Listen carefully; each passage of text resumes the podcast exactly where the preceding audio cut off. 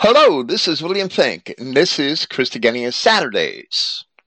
This program is being pre recorded for Saturday, October 2nd, 2021. And this is right now, Wednesday morning. We have our friend Truthvids here with us once again to discuss his 100 proofs that the Israelites were white.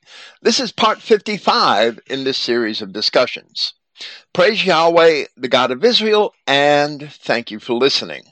In our last few presentations, which have constituted several of our 100 proofs, we have compared prophecies in Daniel and in the Revelation and demonstrated their fulfillment in European history.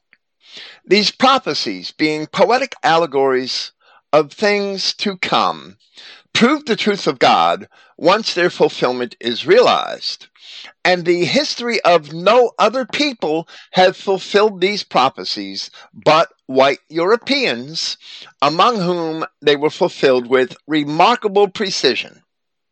Once that is recognized, the fact that white Europeans are the Old Testament Israelites, while Jews, Arabs, and Turks are all devils, is clearly and fully elucidated. Now we shall progress a little further on in the Revelation to an event which was prophesied to occur shortly after the Islamic invasions of Europe. While the revelation is not so complete that it foretells all of history, it is sufficiently complete for us to understand that Yahshua, or Jesus Christ, does indeed have the prescience of God. Hello, Truthvids. Thank you for joining us once again. Hey, Bill. Thanks for having me. Uh, yeah, so so here we get into the uh, simple, um, you know, topic of, of, the Bible and you know the collection of the Gospels, the putting together of the New Testament, the Old Testament, the formation of the Bible, and how it spread in Europe, and how I believe at one point, if you stayed at a hotel, you, you could always open the drawer anywhere in a white country, and there would always be a Bible uh, pretty much every household had one. Uh, it was taught in our schools. Um, you know, we always went to church, uh, and you know, the Bible was integrated in our culture. Our whole lives basically evolved around it, pretty much, right? And um, you know, the, the, simple question: Why are the only the white European race? Why were we the only people who had this Bible? and uh, followed Christianity. I know we've covered many proofs on this, but y- you know, if Christianity spread to the whole world, then you could understand people arguing uh, against us that oh, it's not just us who are the Israelites, but but it did. We're the only people who ever had it, right? And we were living when we moved into Germany and Europe. We were living in, you know, terrible conditions, and then once we Christianized, suddenly we ruled the world, and we've covered that but when we tried to force Christianity on the other races, and that's the only way they ever became Christian, it never did anything for them. It it never helped them, and they've never had a Bible or or had any scholars written about it. So so it's clear that only we can be the Israelites, right? I mean, it's just logic. If you presented that to someone and just said, "Why have only Europeans in history ever had the Bible and been Christian?" they must be the Israelites. You think that would get them thinking, but but it doesn't, right? They always have their excuse, right, Bill? Well, well, they they come in from the angle taught by their churches that Jesus changed everything. They don't teach that Christ fulfilled the prophets and that the children of Israel fulfilled the prophets when they turned to Christ. And that's what the scripture teaches. They ignore the prophets, they ignore those aspects. They only point out prophecies that are prophecies of Christ or about Christ. They don't go any further than that.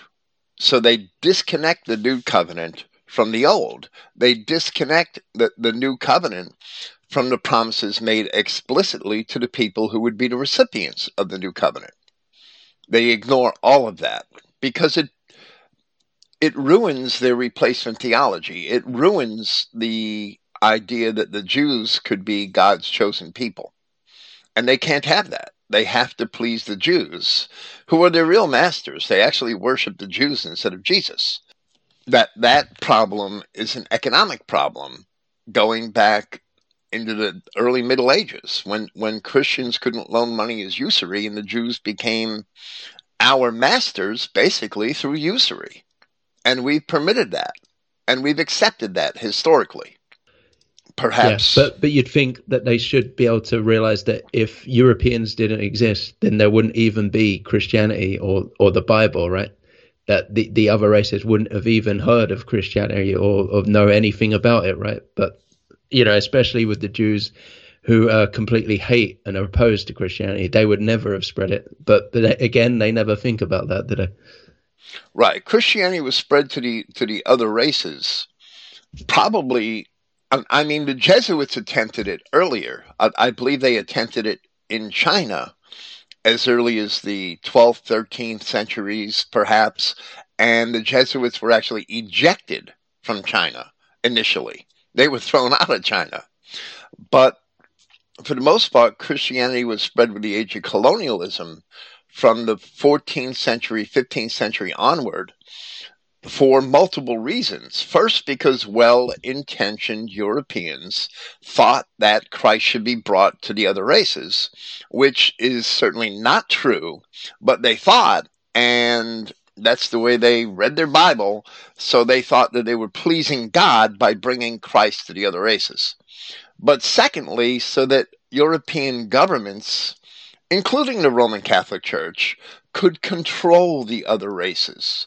You can't control a race of people unless you control their religion. Once you come to control their religion, we see that every day in, in the modern world that these governments have come to control Christianity through various devices such as IRS 501c3 tax exemptions and things like that. And Christians comply to governments rather than to God. So Christianity was brought to blacks in Africa so that colonists could more easily control the Africans, or so they thought. And and the same is true with South America and and even the the, the Native Americans of, of the North American continent. You can't control somebody who's outside of your culture, who's alien to your culture. It's they're much more amenable when they believe the things that you teach them. So it was diverse reasons why Christianity was brought to the other races, but it was wrong. It was always wrong. It's not for them. It was only for white Europeans, and that's why the apostles went to Europe. That's why we have preserved the scriptures for 2,000 years. Yeah, and the only race who can truly control them is is the Jews, right? Because they understand you've got to cater to their basic animalistic instincts and just offer them, um, you, you, know, like like the Arabs just invade Europe and you can uh, rape all the women or pillage and etc. You know, looting, and that's and they'll always comply and obey the Jews, right? Because well, they well, understand right. that's how you you mass the the crowds of non-whites and get them to do what you want, right? Right. That's simply because our enemies understand the base nature of the other races much better than we do. We have empathy and altruism and expect the non white races to be able to accept our values and live by them, but it's not possible. And, and every American city today, and lately most European cities, stand as a testament to the fact that it is not possible.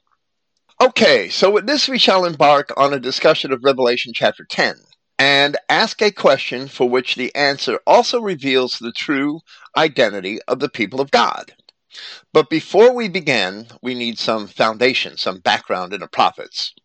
Before we begin, we must see that Yahweh God had promised to plead with his people in the wilderness to which they were sent following the Assyrian and Babylonian captivities. This is relevant to our next three proofs, determining the little book where the little book of Revelation, chapter 10, was opened, determining the identity of the two witnesses of Revelation, chapter 11, and determining the location of the woman who fled to the wilderness, depicted in Revelation chapter 12. Prophecies of the children of Israel being sent into the wilderness are found in Isaiah, Jeremiah, and Ezekiel. We have already discussed Isaiah chapter 66 in this context in earlier discussions in these 100 proofs, and especially verse 19 of the chapter, where we are presented with a list of the places to which the children of Israel would be sent. And we explained how the Germanic tribes appeared in all of those places within three centuries of when Isaiah had written those words. And let me say that reading Strabo, the geographer, or Diodorus Siculus, men, learned men who lived and wrote in the second century BC and the very early first century AD in Strabo's case, Germany at that time was still a wilderness. There were no cities to speak of in Germany. There were only roving tribes looking to get the best land for themselves that they could. Most of Germany was heavily forested, it was full of swamps, it was very hostile land, and the cities that appear there in later history began as Roman forts. The German people were described. Someone was saying in the chat that there's actually a difference between where the Romans, uh, you know, had all their cities and, and, the east, more east, that you can actually see uh, still some kind of resemblance on the um, designs that they used, even you know, centuries, thousand years later, which is fascinating, right? Yes, it is fascinating. Many of the cities of Germany, actually, especially in the Rhineland, actually began as Roman forts. So we have these places, this list of places where the Germanic tribes would appear, and they did they appeared in all of those places by about 390 BC at the latest, when they actually invaded Rome itself. So, a few chapters earlier, in Isaiah chapter 43, the children of Israel are depicted in the wilderness, where we read, in part, I am Yahweh, your Holy One, the Creator of Israel, your King. Thus saith Yahweh, which makes a way in the sea and a path in the mighty waters, which bringeth forth the chariot and horse, the army and the power. They shall lie down together, they shall not arise, they are extinct, they are quenched as tow, meaning all of the ancient power of ancient Israel. So he, and, and the next verse demonstrates that.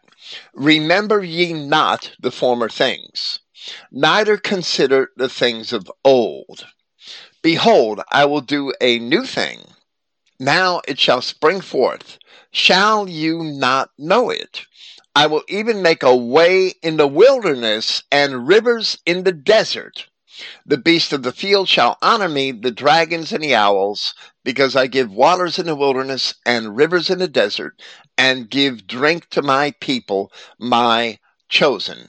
Of course, when Isaiah had written those words, that was after the Assyrian captivity of Israel. It was before the Babylonian captivity of the inhabitants of Jerusalem, but it followed the Assyrian captivity of Israel and much of Judah. And, and we'll discuss that. Isaiah began his rather long ministry before the death of Uzziah around 742 BC. So we don't know exactly when Isaiah began writing, but it was before 742 BC. However, those words in those last 26 chapters of Isaiah, those words were written sometime after the failed Assyrian siege of Jerusalem, which was around 700 BC. By that time, most of Israel and Judah were far off in Assyrian captivity. And for the most part, only the inhabitants of Jerusalem remained. The Assyrians not only took the greatest part, or the vast majority, I should say, of the northern ten tribes into captivity, a little piece at a time between 743 BC, I believe, and 721 BC, and even later, even later, up to 676 BC, the Assyrian Emperor Esarhaddon is still taking people in and out of Samaria and, and Israel. He's moving people into Israel, people from other tribes that the Assyrians had, had subjected.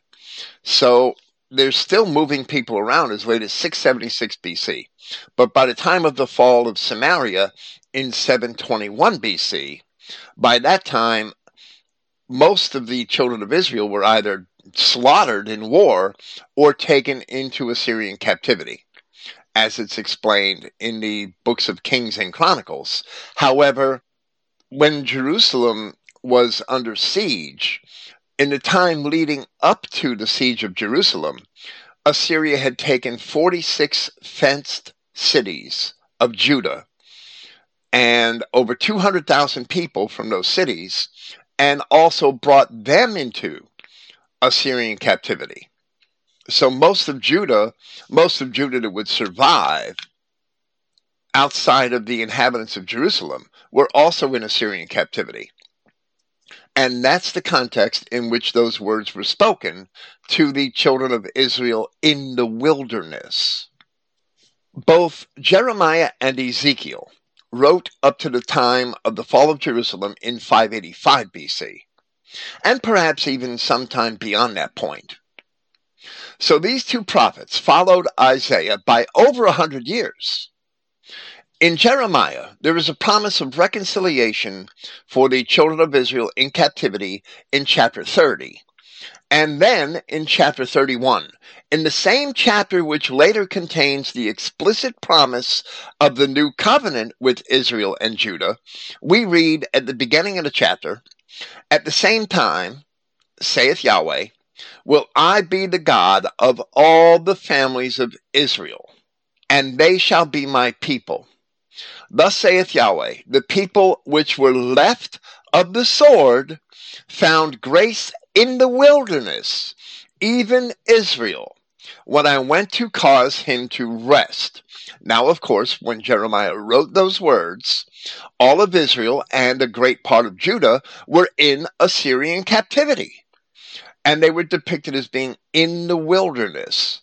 Other prophecies in Jeremiah reveal that those people are in the north, where Jeremiah was told, I, I believe it was in Jeremiah chapter 2 or Jeremiah chapter.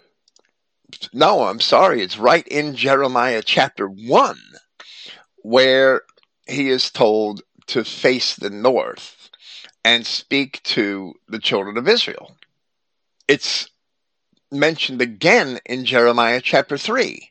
Jeremiah is told, Go and proclaim these words toward the north, and say, Return, thou backsliding Israel, saith Yahweh. So, and, and I'll explain that word return a little later because they were never supposed to return to Palestine. There are other prophecies that say that they wouldn't, but to return to God not to Palestine. So it's an admonishment towards the north. We know that the children of Israel are in the north because we know from scripture where they were sent into Assyrian captivity in the cities of the Medes and along the coasts of the Black Sea and the Caspian Sea. The Assyrians planted them on their northern frontier. So by Jeremiah's time, most of Israel and Judah were far off in Assyrian captivity, and for the most part, only the inhabitants of Jerusalem remained. Now, they spread back out into other cities in Judah from Jerusalem, and you could see that process in the books of Kings and Chronicles. And there were a remnant of Israel left in Samaria. So when Joash holds a great Passover feast, I don't remember the exact date, but it was not long after 640 BC. He had gotten some of the remnants of Israel in Samaria to attend the feast, but we can't imagine that it was much more than a fraction of the population because the cities of Samaria were never rebuilt, not by the Israelites. Not for many yeah that's centuries. what um, jews tried to claim right? That only like i don't know 10% were deported but the vast majority stayed there and then uh, you know revived it. But basically they try and come at that angle right? Well, well right but that angle is refuted in books such as the maccabees and ezra and nehemiah. That angle is completely refuted. It's actually the opposite well over 90% of the people were gone, and perhaps only less than 10% remained. Yeah, they can't even build the temple, right? The uh, surrounding uh, uh, peoples have been moved there uh, are trying to stop them, and, and they're really struggling, right? Even just to build a temple, all of them together. Absolutely. And, and that actually happened in 520 to 516 BC. That, that's really only 200 years after the fall of Samaria to the Assyrians that these people of Judah, 42,000 people, returned with Zerubbabel and also a very young Nehemiah and also the prophets Haggai and Zechariah and Joshua the high priest, who's pictured in Zechariah. They were basically some of the leaders of the 42,000 people and it took them five years to build what was evidently a pretty crude temple compared to the first temple. So these two prophets, Jeremiah and Ezekiel, follow Isaiah by over a hundred years. It's difficult to determine exactly when they began writing. It can be estimated, however, from the context of their writing. In Jeremiah, there is a promise of reconciliation for the children of Israel in captivity in chapter 30. And then in chapter 31, we see that promise of the new covenant, but it places the children of Israel in the wilderness in verse 2 of the chapter. And we see by that that once again Jeremiah is addressing those people in the north. He's writing about those people in the north that he was told to address in Jeremiah chapters 1 and 3. He was told explicitly to address them. So, understanding all of these promises found in the words of the prophets, and there are many others like them, that is the beginning of understanding the visions of Revelation chapters 10 through 12. So we shall start with chapter 10 and ask that question where was the little book opened? I don't know if you have anything to add before we commence with that. Yeah, um, as I said in the intro, it, it was very clearly Europe, right? The the only place that even had a Bible. Um, I think uh, outside Europe, it was already overrun by Arabs by what 600 AD. So so it was literally just in Europe where where all these um, you know started collecting all the Gospels and the Old Testament, and um, just from reading some of the um, you know older books such as the history of the franks you can see that even then many of the bishops were very well learned in um, you know you know the old testament. They would quote um, you know the prophets and the history you know on david on genesis and they even understood uh, a lot of history of the world on, on the Egyptians and uh, other empires out there. So it shows you that it that's how it all gradually came about, and until what we're going to get into is that our people started to break away from the church, and that's when it really started to spread, right? Absolutely, and we'll discuss that later on in, in this presentation. After immediately after Christianity, we had the Jews who were hostile to Christianity, and then we had unlearned men, or, or maybe uh, men who pretended to be learned or who thought they were learned but really were not learned, men such as Marcion, who started their own New Testament Jesus cults and cut the Old Testament out of the scriptures, and not only the Old Testament, but they Marcion had actually rewritten the Gospel of Luke to get rid of a lot of the allusions and references to the Old Testament in the Gospel of Luke. So, the true Christians called themselves Catholic, and I'm going to say that with a small c, Catholic Christians, because the word Catholic, as I've explained very often comes from two Greek words, a preposition which means down, so it's often translated as according to. Something passed down from God is something which is according to God, right? So the Gospels are kata Matthew, kata John, kata Luke, not using the Hebrew or Greek forms of their names, according to Matthew, according to John, according to Luke. That's the, the how that preposition is used in, in writing, in literature, in speaking, in that context. Kata and holus. Holus means whole in Greek. So, kataholos and the genitive form of that would be Catholicus, because the kata and the holus are elided. Catholicus, that's Catholic, according to the whole. That's what it means. That's the original meaning.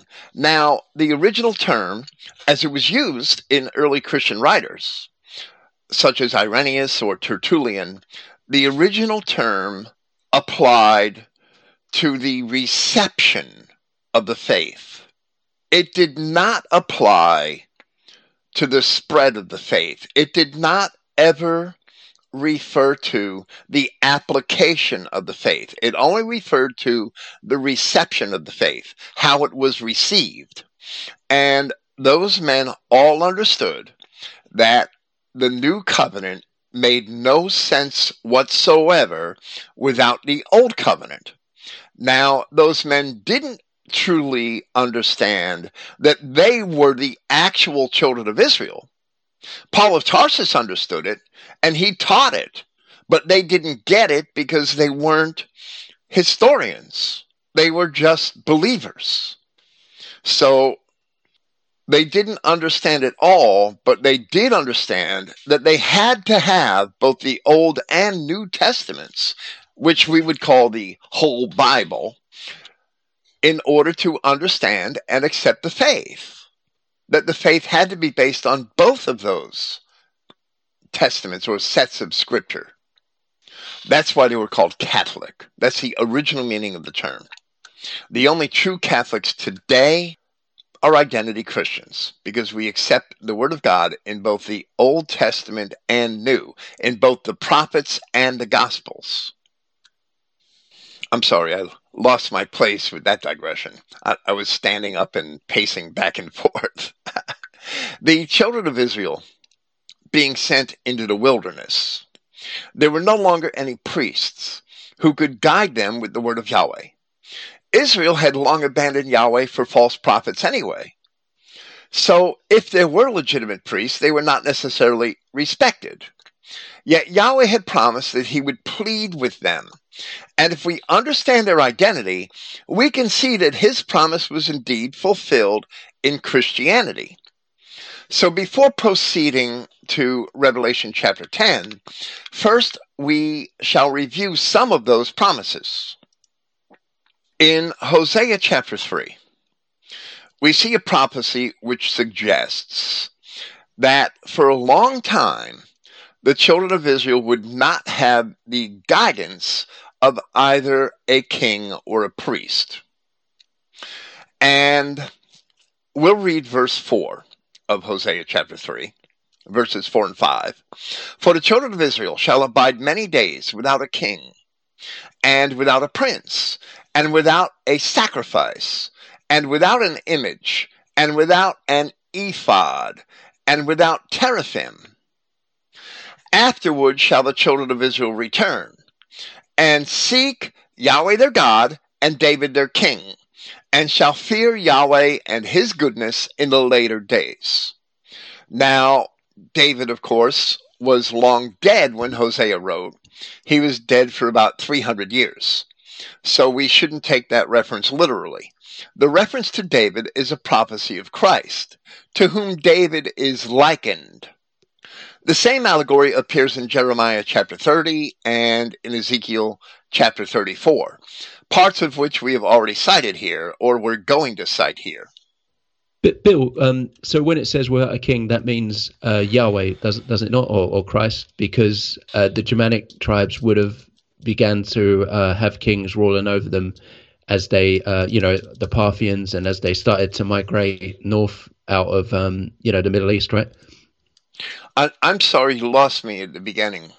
Please, I, I hate to ask you to repeat that, but I'm going to have to where it says they'll abide many days without a king and a prince is that Right. specifically referring to yahweh or, or, or christ you know and christ because uh, the the scythians germanic tribes would have eventually uh, started to assign kings over them right even before they became christian you know kings of judah Well- under the well, that's parthians true. as, and as they moved north and into europe right That that's true, but uh, were they really kings of Judah? We don't know. What were the Or kings of ancient of Israel? were they even. legitimate kings? The last one that was actually directly ordained by Yahweh was Jeroboam one, I believe. That they were they were tyrannical men who became kings, who made themselves kings, is what I'm saying. So if they were without a king, a legitimate king from the line of Zara or Pharez in Judah, then the children of Israel being without a legitimate king, I, I see would be without a king, right? That that's so. Even though they had tribal rulers, the children of Israel always had tribal rulers.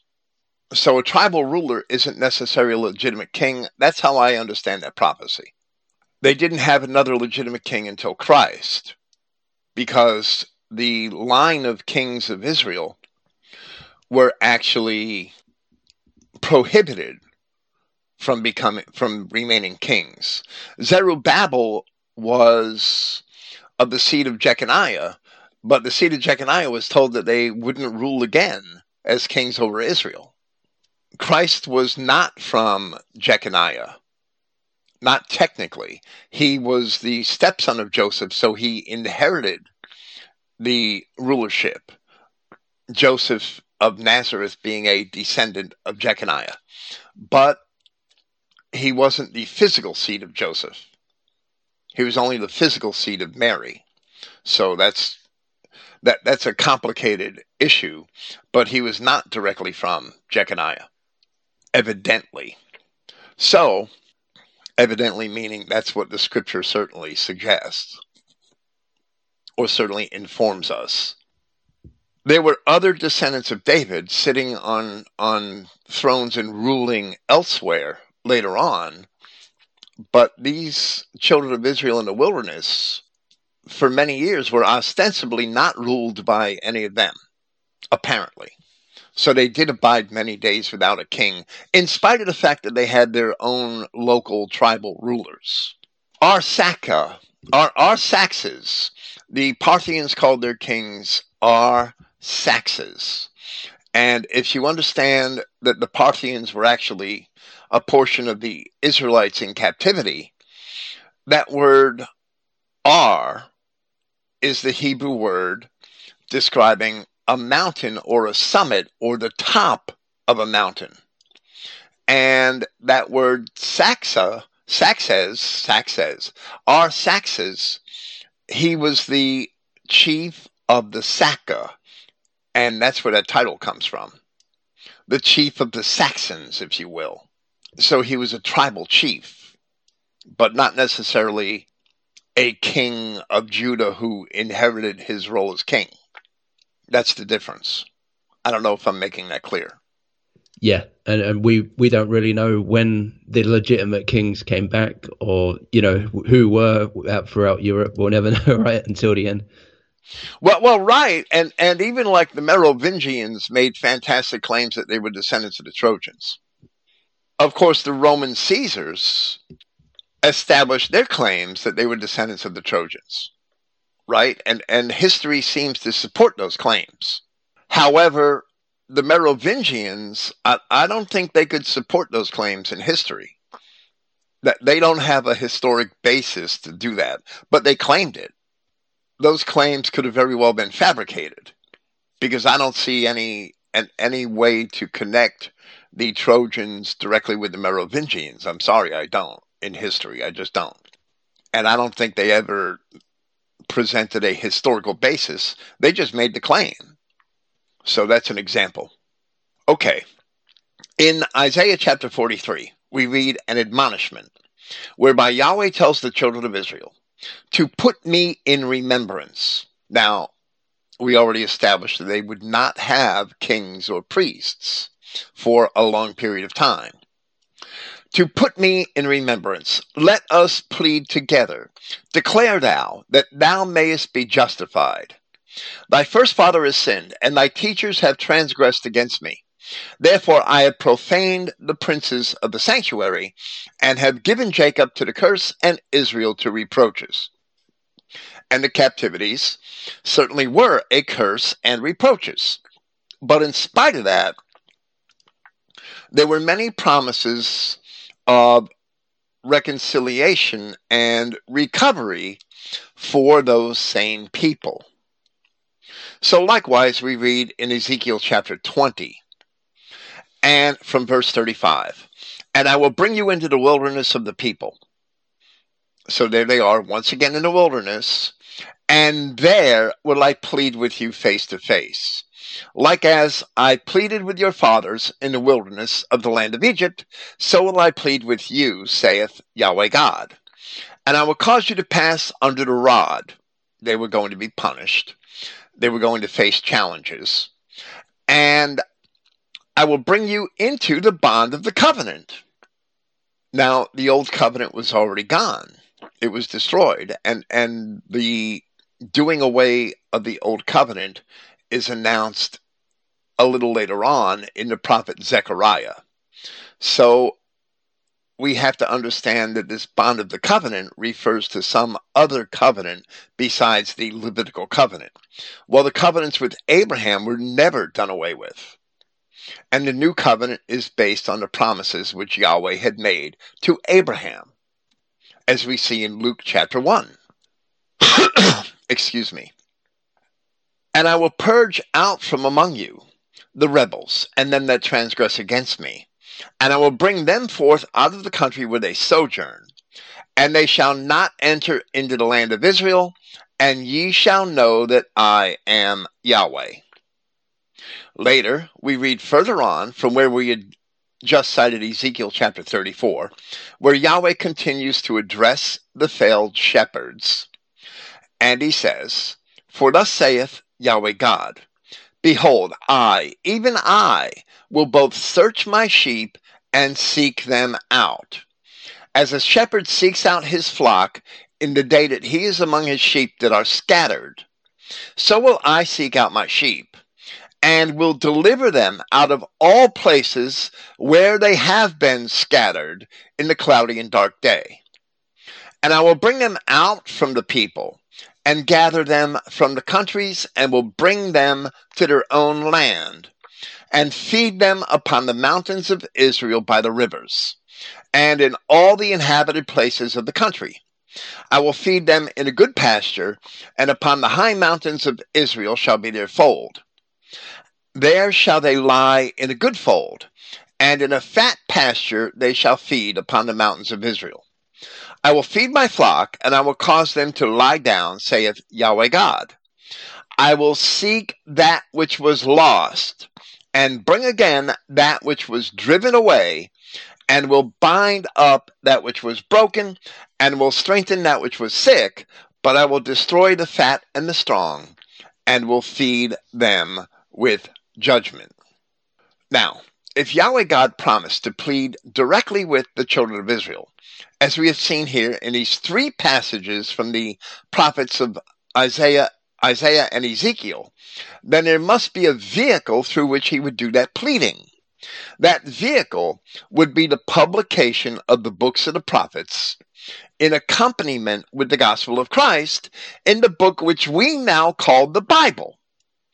Then, since Revelation chapter 10 and the prophecy of the opening of the little book follows the prophecies of the Islamic invasions in Revelation chapter 9, which in turn followed the fall of Rome, prophesied in Revelation chapter 6 and 8, we must see the opening of the little book sometime during or after the Islamic invasions. So much of what we present from this point forward this this evening will be condensed from our February 2011 commentary on Revelation chapters 10 and 11. And that will be in connection with the next two proofs, this one and, and the following, which will discuss the two witnesses of Revelation chapter 11. As we have said, the revelation was not meant to be a prophecy of all future history, but only of significant events in the history of the children of Israel, which would be sufficient for them to know that God is true. In that manner, Yahweh has pled with his people whether or not they know and appreciate that. It is still a fact. You don't have to be cognizant of it. I don't know if you have anything to state. I do want to continue and, and complete a thought that I had earlier, and, and I sidetracked myself with a long explanation of the term Catholic. I Sorry, had, did you want to speak first? well, well no, it, it, I don't know if you have anything to add to what I just said. Yeah, I was just going to say that um, uh, you know, you know, most people are, are, oblivious to this, and they don't realize um, that the entire society we live in it, it's all based on. I know we've said this many times that it's all based on Christianity, and the only reason you know we don't have uh, all this wars and we got peace between our peoples, you know, in our own countries, is because everything's built on this Christianity because Yahweh Christ pleaded with us and He taught us to live this way, right? And and that's how we had this. What's the word? Renaissance where we from living in the swamps and, and gradually getting it together we suddenly had this explosion of culture and we became civilized. It's all because um, yahweh pleaded with us right and taught us the gospel. Well, well right absolutely. And the explosion of, of culture i believe in, in my opinion happened with the rise of charles martel who stopped in the west who stopped the Islamic invasions of Europe.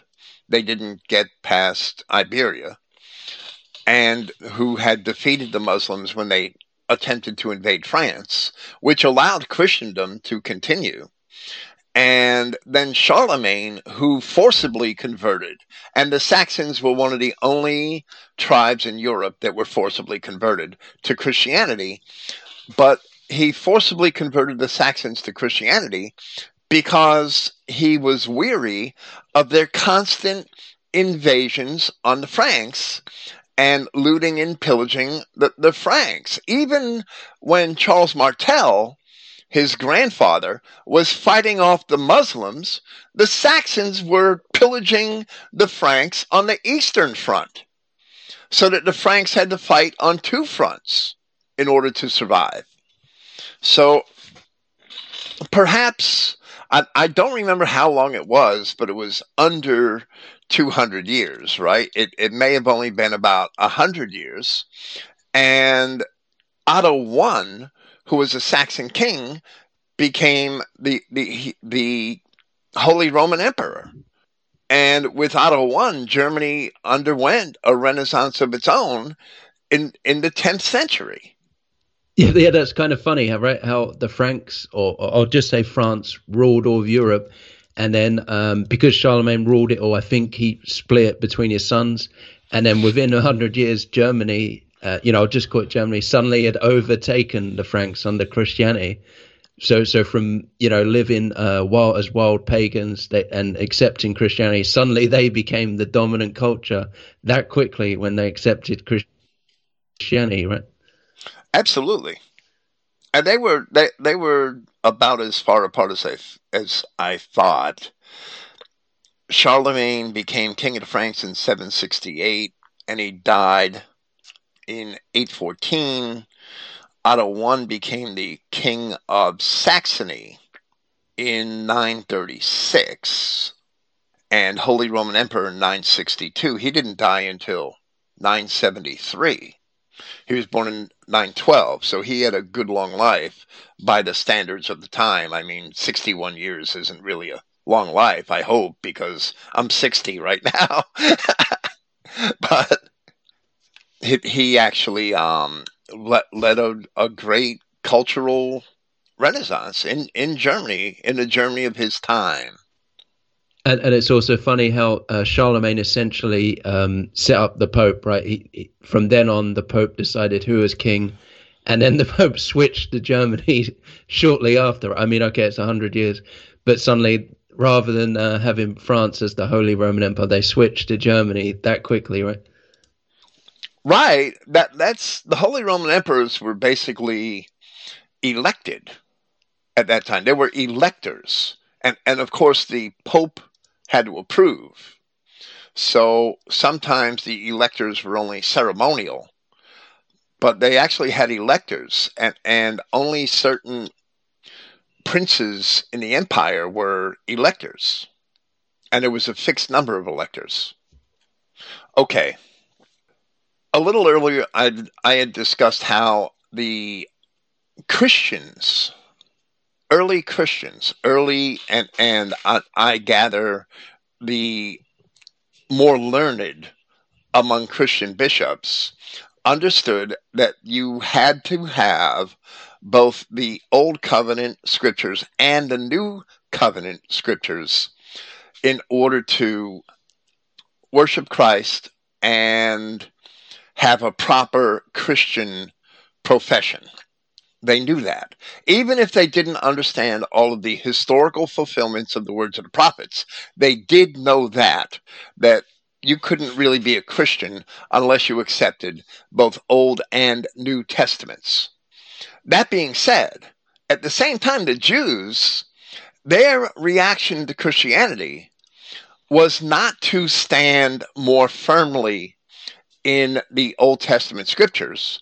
Rather, it was to create an entire series of commentaries which refuted Old Testament scriptures, whereby the Jews claimed to be sages that were more intelligent or smarter than the God of the Bible.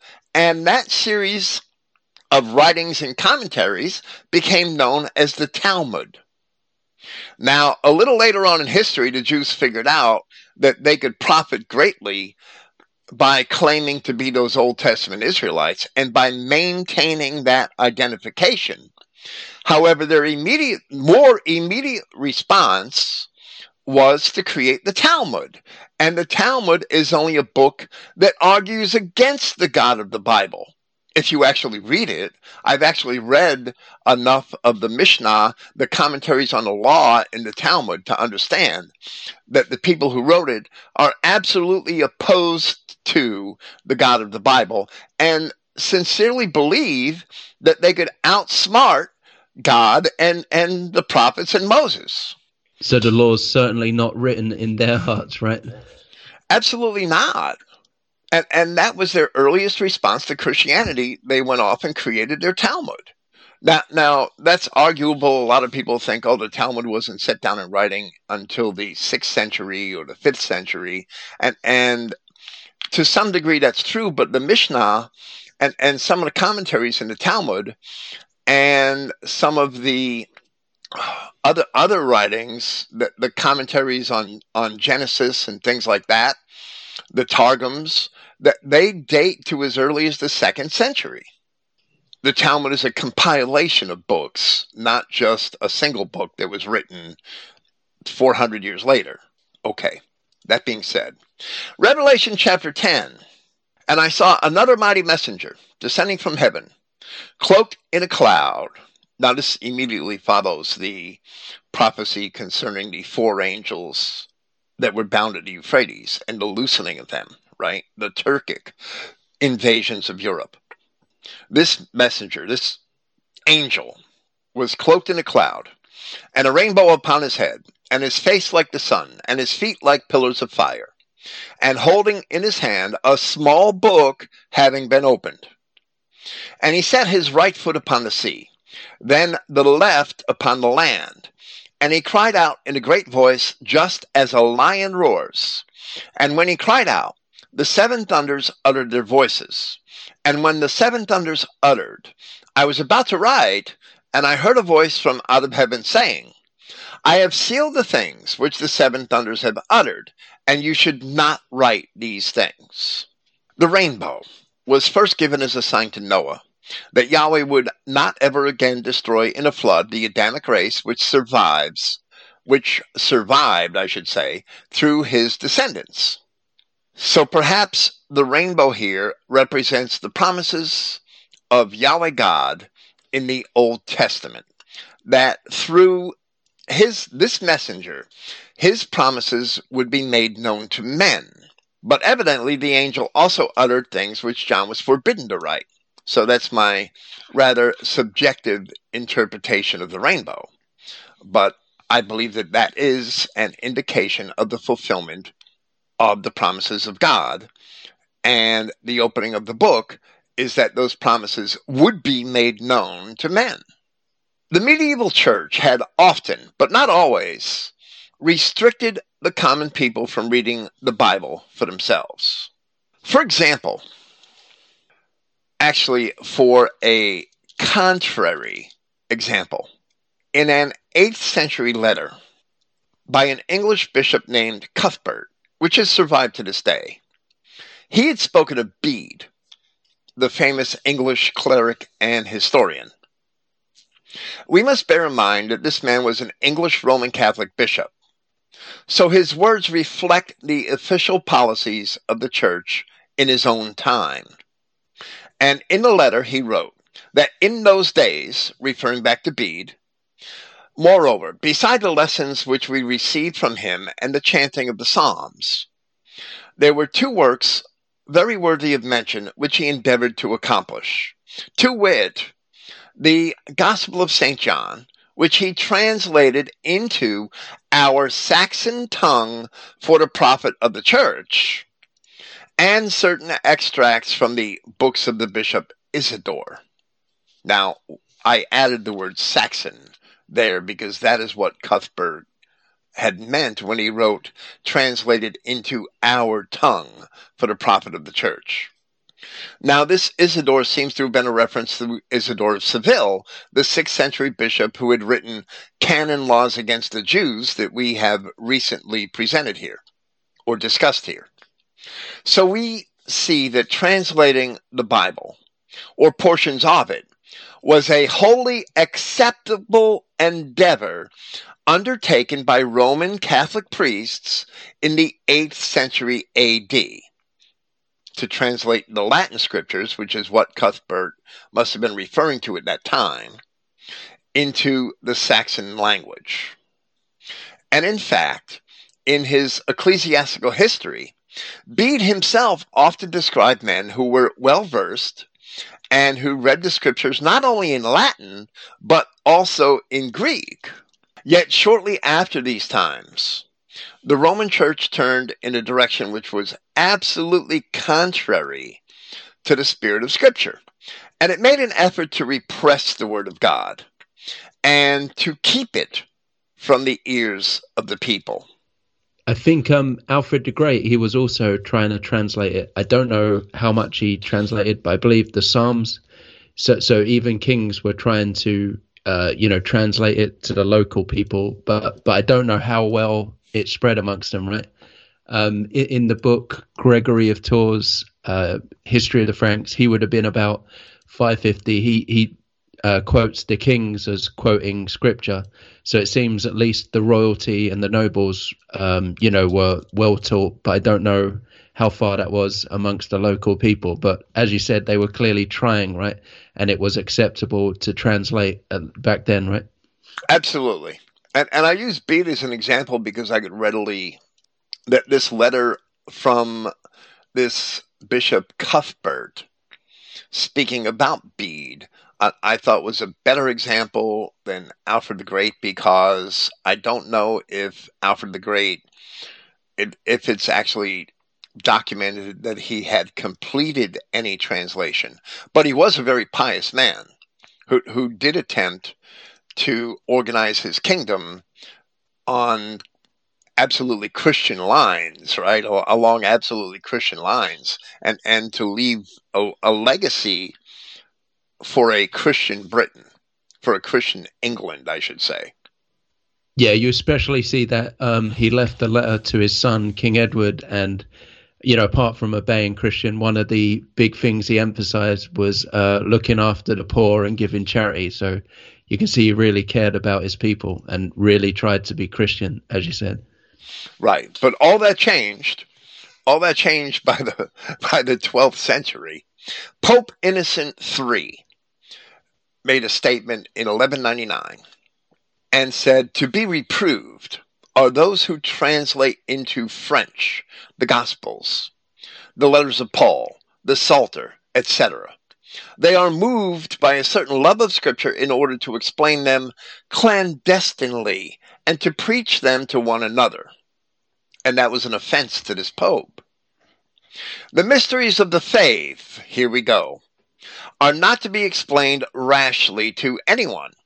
Usually, in fact, they cannot be understood by everyone, but only by those who are qualified to understand them with informed intelligence. In other words, those who we pick, right?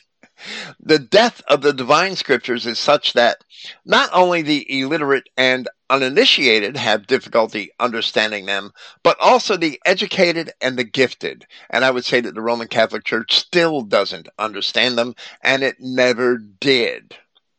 Thirty years after the Council of Toulouse, which met in November of 1229, Church Council. I don't know if I'm pronouncing Toulouse appropriately. It's a French word, so I never know.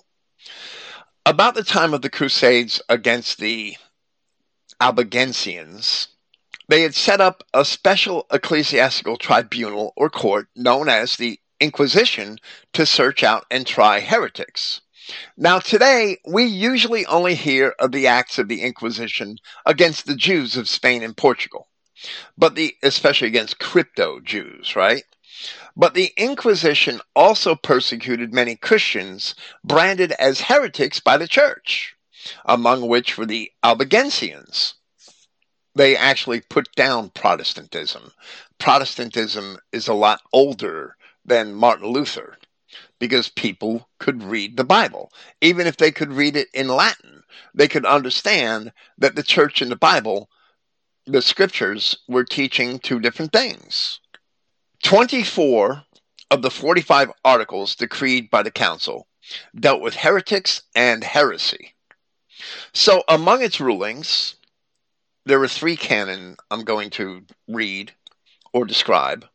Canon 1 We appoint, therefore, that the archbishops and bishops shall, shall swear in one priest and two or three laymen of good report, or more if they think fit, in every parish, both in and out of cities, who shall diligently, faithfully, and frequently seek out the heretics in those parishes by searching all houses and subterranean chambers which lie under suspicion, and looking out for appendages or outbuildings in the roofs themselves or any other kind of hiding places, all which we direct to be destroyed. So if you're branded a heretic by the church for one reason or another, they're coming to destroy your house, to root you out. Canon 6 directed that the house in which any heretic shall be found shall be destroyed. Then, Canon 14, we prohibit also that the laity should be permitted to have the books of the Old or New Testament, unless anyone from motive of devotion would wish to have the Psalter or the Breviary for divine offices or the hours of the Blessed Virgin but we most strictly forbid their having any translation of these books. So Christians could only keep Latin copies of the Psalms. That's it. Because the breviary was a common book of prayer. And, and the hours of the Blessed Virgin, what was some sort of Roman Catholic heresy, in my opinion, I, I guess it was also a series of prayers that were made to Mary. That's my guess. I didn't even look it up, right? I don't even care about it. It's just Roman Catholic superstition. Okay. That being said, that's why they don't want you to have a Bible, because you'll realize that. if you actually read the Bible, you'll realize that they're completely full of shit, this whole Roman Catholic Church. Now that I've offended a bunch of Catholics, that's okay. They should get over it and read their Bible. So Christians could Christians could only keep Latin copies of the Psalms, as the breviary was a common book of prayer. In the mid 16th century, a few hundred years later, Pope Pius V banned any breviary which differed from that of the official breviary of the Roman Catholic Church. So you couldn't even have prayers that were not official church prayers. But these earlier edicts of Innocent III and the Council of Toulouse in the 12th and 13th centuries were among the first responses of a tyrannical church against people who read the scripture and disagreed with Rome in the interpretation of its meaning. Paul of Tarsus clearly taught that the so called mysteries of the faith were revealed in the gospel and the apostles of Christ. But the church wants to lead the people to believe that the faith is still a mystery, ostensibly so that they may define it for themselves. The faith should not be a mystery to anyone who understands a little history and reads the New Testament. There were bishops who actively sought to destroy Bibles and even demanded that people turn them in. It was also in the 12th century that the independent, as you had mentioned before, the Culdee Church or the Celtic Church of Ireland and Scotland, which was never related to the Roman Catholic Church, had been subjugated to Rome, had been forcibly subjugated to Rome by the English who were Catholics at that time.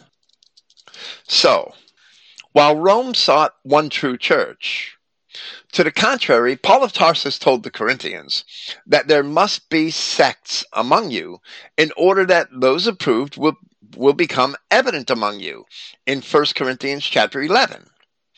And from Paul's work, we also learn of the people of Beroea, the Bereans, that these were of a more noble a race than those in Thessalonica, who accepted the word with all eagerness, each day examining the writings, if these things would hold thusly.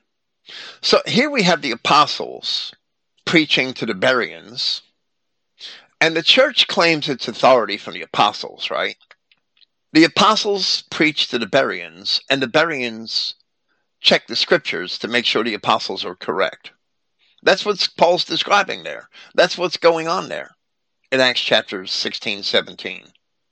So, how do the popes claim to be better than the apostles that they could command you not to check the scriptures to make sure that what they say is correct? But that's what they're doing. They're superseding the authority of the apostles. They're putting themselves above the apostles, and by doing that, they're even putting themselves above Christ. Because they searched the scriptures, Luke wrote of the Bereans, so many from among them believed, and of the noble Greek women and men, not a few, in other words, many, in Acts chapter 17. Christians were expected to study the scriptures for themselves and to arrive at their own conclusions and act according to those conclusions. In that manner, we understand that God is in control and not man. The Roman Church clearly did not like that idea, since it was little but a professional pagan priesthood which feared losing control over the people if it was a Yo, true. Um, j- just one more quote from uh, Gregory. I was quite astonished how he believed that if you wanted to please God, then you would give gifts to the church, and and then Yahweh, the, the God of the Bible, would reward you. And that that was even in 550 uh, AD. Uh, I found that quite astonishing, and that the uh, the power of the saints. Uh, if you prayed to one of the saints, then he would give you, you know he would bring blessings upon you. Or when something happened it was the uh, blessed st thomas who died. His power was doing that. You know you know he did still quote god but you can see it was completely corrupted right? And that you can understand when Charles Martel came and he was asking for the money to build an army to stop the Arabs, and then they refused. He had to forcefully take it from the churches, right? Absolutely. The medieval churches were only replacements for the old pagan temples of the Greeks and Romans.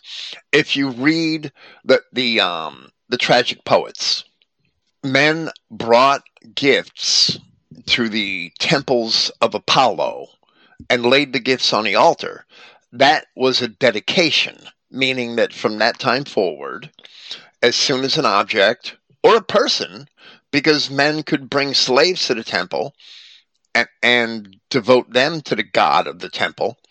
Once something was placed on the altar, it became the property of the god of the temple, and the temple decided what to do with it. So, people that were in dire straits or men that sought the favor of a god would bring something to the temple and lay it on the altar and dedicate it to the priest and the temple so that they would have the favor of that God and they would look for an oracle or a blessing from the God of the temple. And that was the money making machine of, of the ancient world called the Oracle of Delphi. You would bring some gift to the Oracle of Delphi, and the priestess at the temple would give you an oracle that was usually so obscure that it was difficult to understand. And you would go away thinking that you had the blessing of, of that God in exchange for your gift.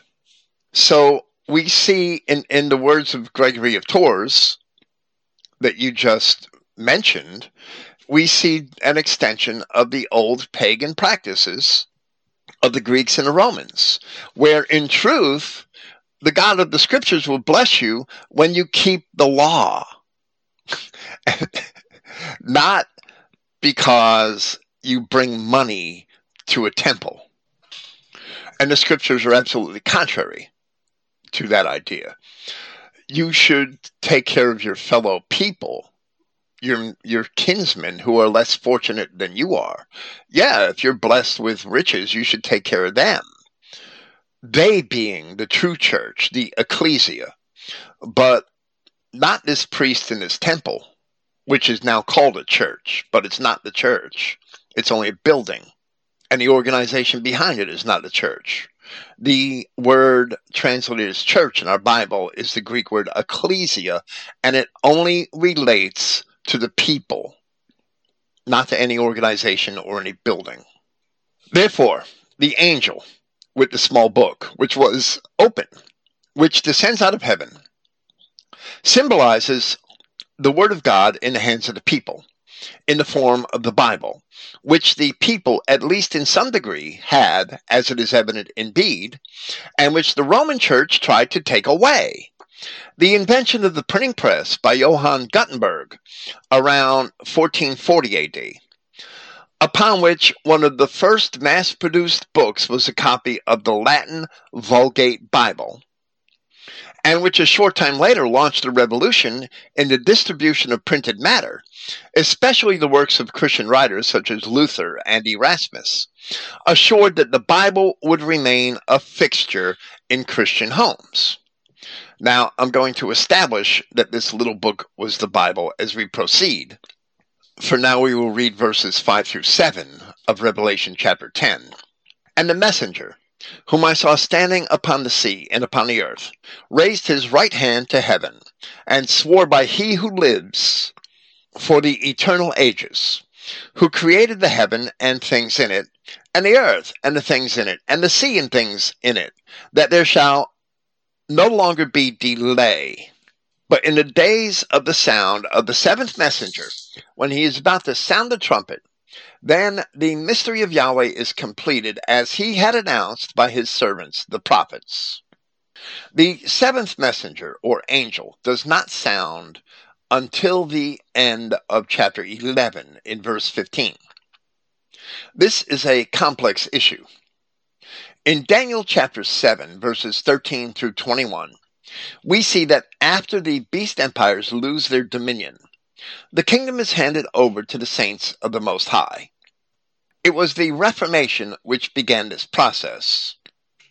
The Reformation freed the main body of the people of God, the Saxon people, from the power of the second beast of Revelation 13, which is also the little horn of Daniel chapter 7, which, as we have explained here, is the Roman Church papacy. Once this happened, the Saxon peoples of Northern Europe did, gain, did indeed gain world hegemony, and they are still the greatest cultural influence in the world today, even though they are not more than a 20th of its population. However, today there are other prophecies which are unfolding and which are still affecting us, which we cannot possibly discuss here. Now, in this context, when I say Saxon peoples, I'm actually including the Franks, although they're not truly Saxons, they came from the stock of the same Germanic tribes from which the Saxons had come. So they are Saxons, but they became known as Franks. And I'm also including the, the true Spaniards, who to a great extent also descended from the Gauls and the Goths. So I'm not discounting them. However, that they basically become marginalized in history because of all the race mixing that's occurred there since the well actually since the dawn of time because there were always a large number of Jews in southern Spain but also since the Islamic invasions has basically destroyed two thirds of the blood of Spain and Portugal, in my opinion. They might deny being mixed, but a great number of those people are actually Arabs today. The mystery of Yahweh is the concealment and later revelation of his people. The concealment happened after the Assyrian deportations of Israel, and the revelation would happen in the gospel. Therefore, Luke in chapter 2, verses 30 through 32 reads, where Simeon explain, exclaims in part, My eyes have seen your salvation, which you have prepared in front of all the people, a light for the revelation of the nations and honor of your people Israel. Now, it's not God's fault that men have not understood those words. As a second witness, the our own translation of Ephesians chapter 3 verses 1 through 7. For this cause, I, Paul, captive of Christ Yahshua on behalf of you of the nations. Paul was writing this as he was under bonds in Rome. If indeed you have heard of the oikonomia, the management of the family, of the favor of Yahweh, which has been given to me in regard to you, seeing that by a revelation the mystery was made known to me, just as I had briefly written before, besides which reading you are able to perceive my understanding in the mystery of the anointed, which in other generations had not been made known to the sons of men, as it is now revealed in his holy ambassadors or apostles and prophets. You have to understand the words of the prophets in order to truly understand the Christianity of the apostles which is now revealed in his holy ambassadors and prophets by the Spirit, those nations which are joint heirs and a joint body and partners of the promise in Christ Yahshua, through the good message of which I have become a servant in accordance with the gift of the favor of Yahweh which has been given to me in accordance with the operation of his power. Paul is teaching the fulfillment of the prophets that it would reveal which nations are the Israelites of the Old Testament put off in the wilderness as they accept the gospel. That's what Paul is teaching. The church twists that into lies about Gentiles and, and, and ignore the fact that Paul is saying that the mystery is now revealed when the apostles went to Europe and preached to the nations of the children of Israel in Europe, which included many of the Greek tribes, not all of them, but the Dorians and the Danans and the Macedonians and the Romans and the Galatians who were Germanic, who were a, a Germanic tribe, the Galatahi, in Anatolia. And the Eventually, whole point the of the gospel, gospel is to enlighten us, right, about truth, not to uh, be too complicated for us to understand. The the idea that only the um, you know top class, the enlightened bishops can understand it, and we're too stupid, is uh, completely contrary to it, right? Absolutely, because the apostles expected us to be able to read the scriptures and understand it once they explained to us that basically, and Paul says this over and over again in different language throughout his epistles, that we are the descendants of those Old Testament Israelites. It is fully evident that by the prophecies of the Old Testament, the children of Israel would be revealed. The identity of the children of Israel would be revealed in their fulfillment of the word of Yahweh upon receiving the gospel. And that is what was elucidated in the Reformation, even if they themselves did not realize that revelation. The people that we see building the kingdom of God after the eclipse of the papacy, these are the people of God, evident in Daniel chapters 2 and 7, and here in Revelation chapter 10. Once you understand the prophets and their historical fulfillment, all of this is pretty easy. It's pretty cut and dry. Continuing with Revelation chapter 10 from verse 8. And the voice which I heard from out of heaven speaks with me again and says, Go, take the book which is open in the hand of the messenger who is standing upon the sea and upon the land. And I went to the messenger, saying to him, Give to me the small book.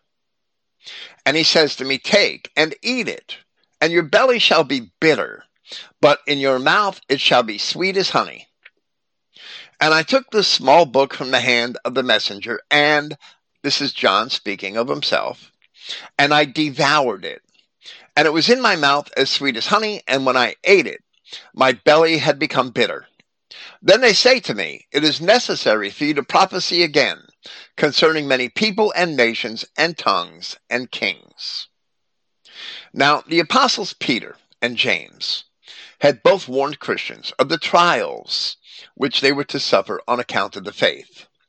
We do not realize these trials when we embrace the things of the world and join ourselves to the world, so long as we have the things of the world. But when we pursue the things of God, then we realize the trials and pray that He keeps us from them covering ourselves with the blood of the Lamb. Therefore, the word of God is sweet in our mouths, but bitter in our bellies. If we have joined ourselves to the things of the world, it pains us to hear it. But if we enjoy hearing it, it pains us to live by it because of the strife which we get from the world. As the yeah, once you awaken to uh, Christian identity, you realize how effed up the world is, right? And uh, what we're stuck in and how powerless we are. And um, you know, we've seen from personal experiences on the forums and the chat and just people in general that a lot of people walk away from Christian identity because they expect life to be easy. Once that you wake up, right, that suddenly um, life will be great because you know the truth, but it's the other way around, right? Absolutely. You're going to be faced with more challenges. Your, your faith is going to be tried. It's going to be tested. The fiery trials, which the Apostle Peter had spoken of in chapter 1 of his first epistle. The warning of Christ that we would be tried by fire in Acts chapter 1. That there were many trials to come before his return. That we are being baptized in the trials of this world. That's the true Christian baptism, not the ritual in water that the Roman Catholics had maintained because they don't want you to know. They don't want to teach you, even if they knew it themselves, which they don't, what the true Christian baptism actually is. They substitute a ritual and pretend that you're righteous when you go through this ritual because they are dispensing righteousness to you. They, their priests, are giving you your sense of righteousness. And it's a false righteousness. It's not the righteousness of God. John's told to eat this book, And Ezekiel was also told by Yahweh to eat a book. And this is how we know that John is talking about the Bible. Ezekiel was also told by Yahweh to eat a book. So to him it was stated at Ezekiel chapters 2 8 through 3 3. It's all one passage. The chapter division is unfortunate, but the passage starts in Ezekiel chapter 2, verse 8, and continues into chapter 3. But thou, son of man, hear what I say unto thee. Be not thou rebellious like that rebellious house. Open thy mouth and eat that I give thee. And when I looked, this is Ezekiel speaking, and when I looked, behold, a hand was sent to me, and lo, a roll of a book was therein. And he spread it before me, and it was written within and without. In other words, it was a scroll written on both sides. And it was written therein lamentations and mourning and woe. Moreover, he said unto me, Son of man, eat that thou findest, eat this roll, and go speak to the house of Israel. So I opened my mouth, and he caused me to eat that roll. And he said unto me, Son of man, cause thy belly to eat, and fill thy bowels with this roll that I give thee. Then I did eat, and it was in my mouth as sweet as honey for sweetness. So we see the same thing in Ezekiel that we see in the words of John in the Revelation that he was told to eat this this roll. It was sweet in his mouth. Now it doesn't say it would be bitter in his belly, but we can see that it's bitter in his belly because he's speaking to the house of Israel with what was written on the roll, and it was lamentations and mourning and woe. So the little book must represent the Bible, which is the gospel of Christ and the words of the prophets, because that is what John had spent his life announcing both before and after he had received this revelation. So we can determine that because after Ezekiel ate the scroll, he was to announce the things in it to the house of Israel. The mystery must be what is contained in the words of those same prophets who said that scattered Israel would receive and accept the word of God in the wilderness. Christ is that word made flesh, and that is what John announced. Period. In my opinion the comparison proves that the little book of Revelation, chapter 10, is the gospel and, and the words of the prophets, which John announced. I don't know if you have anything to comment. Yeah, I was just going to say that um, you also have the verse that if you're not written in the book of life, um, you, that you know you don't essentially get into heaven, right? And that must be written in the Bible that you must be part of the race of Adam, right? Because the the the book it says um, in Genesis, this is the book of the race of Adam, right? The descendants, it's for us. And um, basically, the entire Bible has been written by the Israelites, right? Even Moses re- went back and wrote the early parts, and from then on, it's always been written by us. So it, it shows you it's that the Bible is all about the Bible, right? And being part of the race of the Bible. Right. And the apostles were certainly all white. They would have raised a great deal of suspicion if they looked like mandingos walking around the streets of the cities of Macedonia. There would have been a serious problem there. If they had bones through their noses and grass skirts on, I don't think the Greeks would have even let them off the ship into their cities. Christ is the word of life. If Christ is the word of life, then we know that the book of life is the gospel and, and the scriptures and the words of the prophets embodied in him. He is God. So he, that word emanated from him. Okay. The reformers broke from the church in response to decisions made by the Fifth Lateran Council under Giovanni de' Medici, who was posing as Pope Leo X.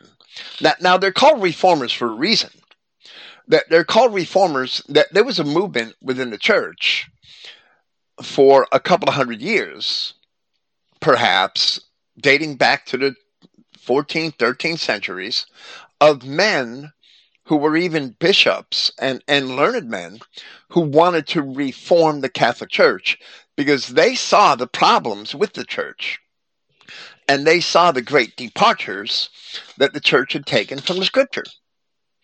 So, uh, I mean, the De, Med- De Medicis and the Borgias and those other crime families that became popes, that they had opposition to some degree. Whether or not those men had any real backbone, we can only see in their individual histories as to whether or not they were persecuted by the church that they wanted to reform. And the reformers that were successful were those who opposed the church to the point of breaking from it, which we see in, in Martin Luther and Jan Hus and just a couple of others. So the actual break from the church didn't happen until the 15th century, 16th century, I'm sorry, but there were reformers before that for a long time. So that's why they're called reformers. They wanted to reform the church, and finally, Martin Luther's hand was forced because he was a man of conviction. Even if he had Jews and pagans on his side, he was a man of conviction who knew that the Roman Catholic Church was wrong, at least about several things perhaps 95 of them, right? He had 95 theses. But he, having conviction, actually withstood the church and opposed it to the point where he had to break from it. And he was protected by other men of conviction when that happened in Saxony. However, his movement didn't follow him in his conviction. He is credited with founding the Lutheran Church, but it broke from him even before the end of his life. So that's another story. When he wrote On the Jews and Their Lies, that was at the end of his life. Three years before he died, he wrote that. And the Lutheran Church was more or less embarrassed of it. They never accepted it, even in 1543. So the reformers broke from the church in response to decisions made by the Fifth Lateran Council, which was conducted under Giovanni de' Medici. And I have here who was posing as Pope Leo X because he was really only a converso Jewish criminal, in my opinion. His whole family was a converso, converso Jewish gang of criminals. I suspect they were converso Jews. I can't prove that. It's circumstantial.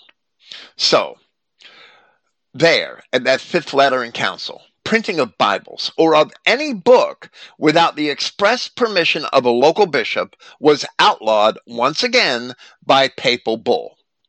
So the Reformation assured that the edicts of the council would be in vain. If it failed, perhaps the, if the Reformation failed, perhaps the common people would have never seen a Bible again. And the church may have even done away with it. The Bible is very inconvenient to the Roman Catholic Church. It always has been. But the desire of the Germanic peoples to read and follow the will, their will to follow the Word of God, once they were able to read their Bibles, caused them to revolt from the tyrannical Roman Church, which in turn caused great wars throughout Europe, notably the Thirty Years' War in Germany, and the destruction of the Huguenots under Catherine de' Medici in France. So, do you think there's any relation between Giovanni de' Medici and the Fifth Lateran Council and Catherine de' Medici and her persecution persecution of the Huguenots? They wanted to control these people. All of the bloodletting of the English Reformation and its temporary reversals in, in the 16th century also resulted from this will of the people to break from the church and read their Bibles.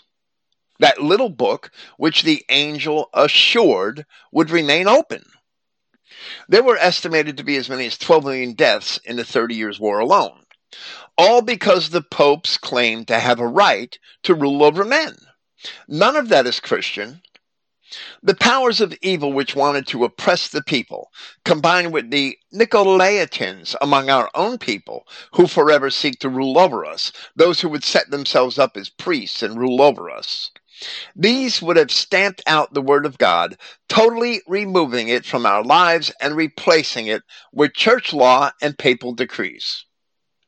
So, with the opening of the little book in Revelation chapter 10, in that manner, we see the fulfillment of the prophecy of Hosea, where it says, Afterward shall the children of Israel return and seek Yahweh their God and David their king, and shall fear Yahweh and his goodness in the later days.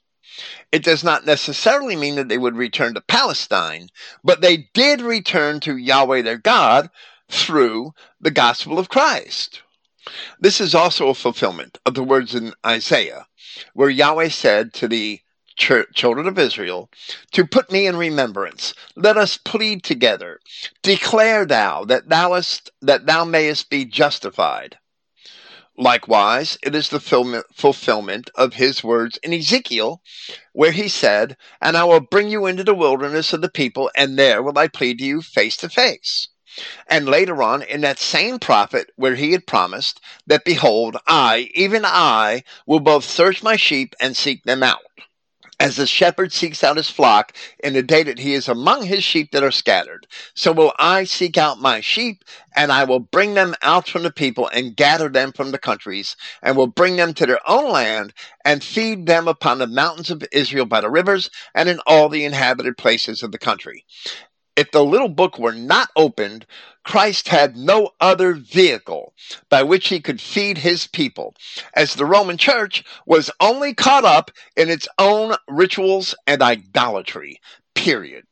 The widespread printing and distribution of Bibles in Europe proves that the European peoples are the children of Israel. Yep, and it happened nowhere else on earth, right? And um, as you said, only the Germanic people, um, when they broke away and set up colonies, they kept Christianity. They fought for it, died for it, and then went and built great Christian nations, and not just abroad, but even in Germany, you know, in the north of uh, Europe, they all um, got even better, right? We went into the industrial age, and that all happened once we broke away from the t- church.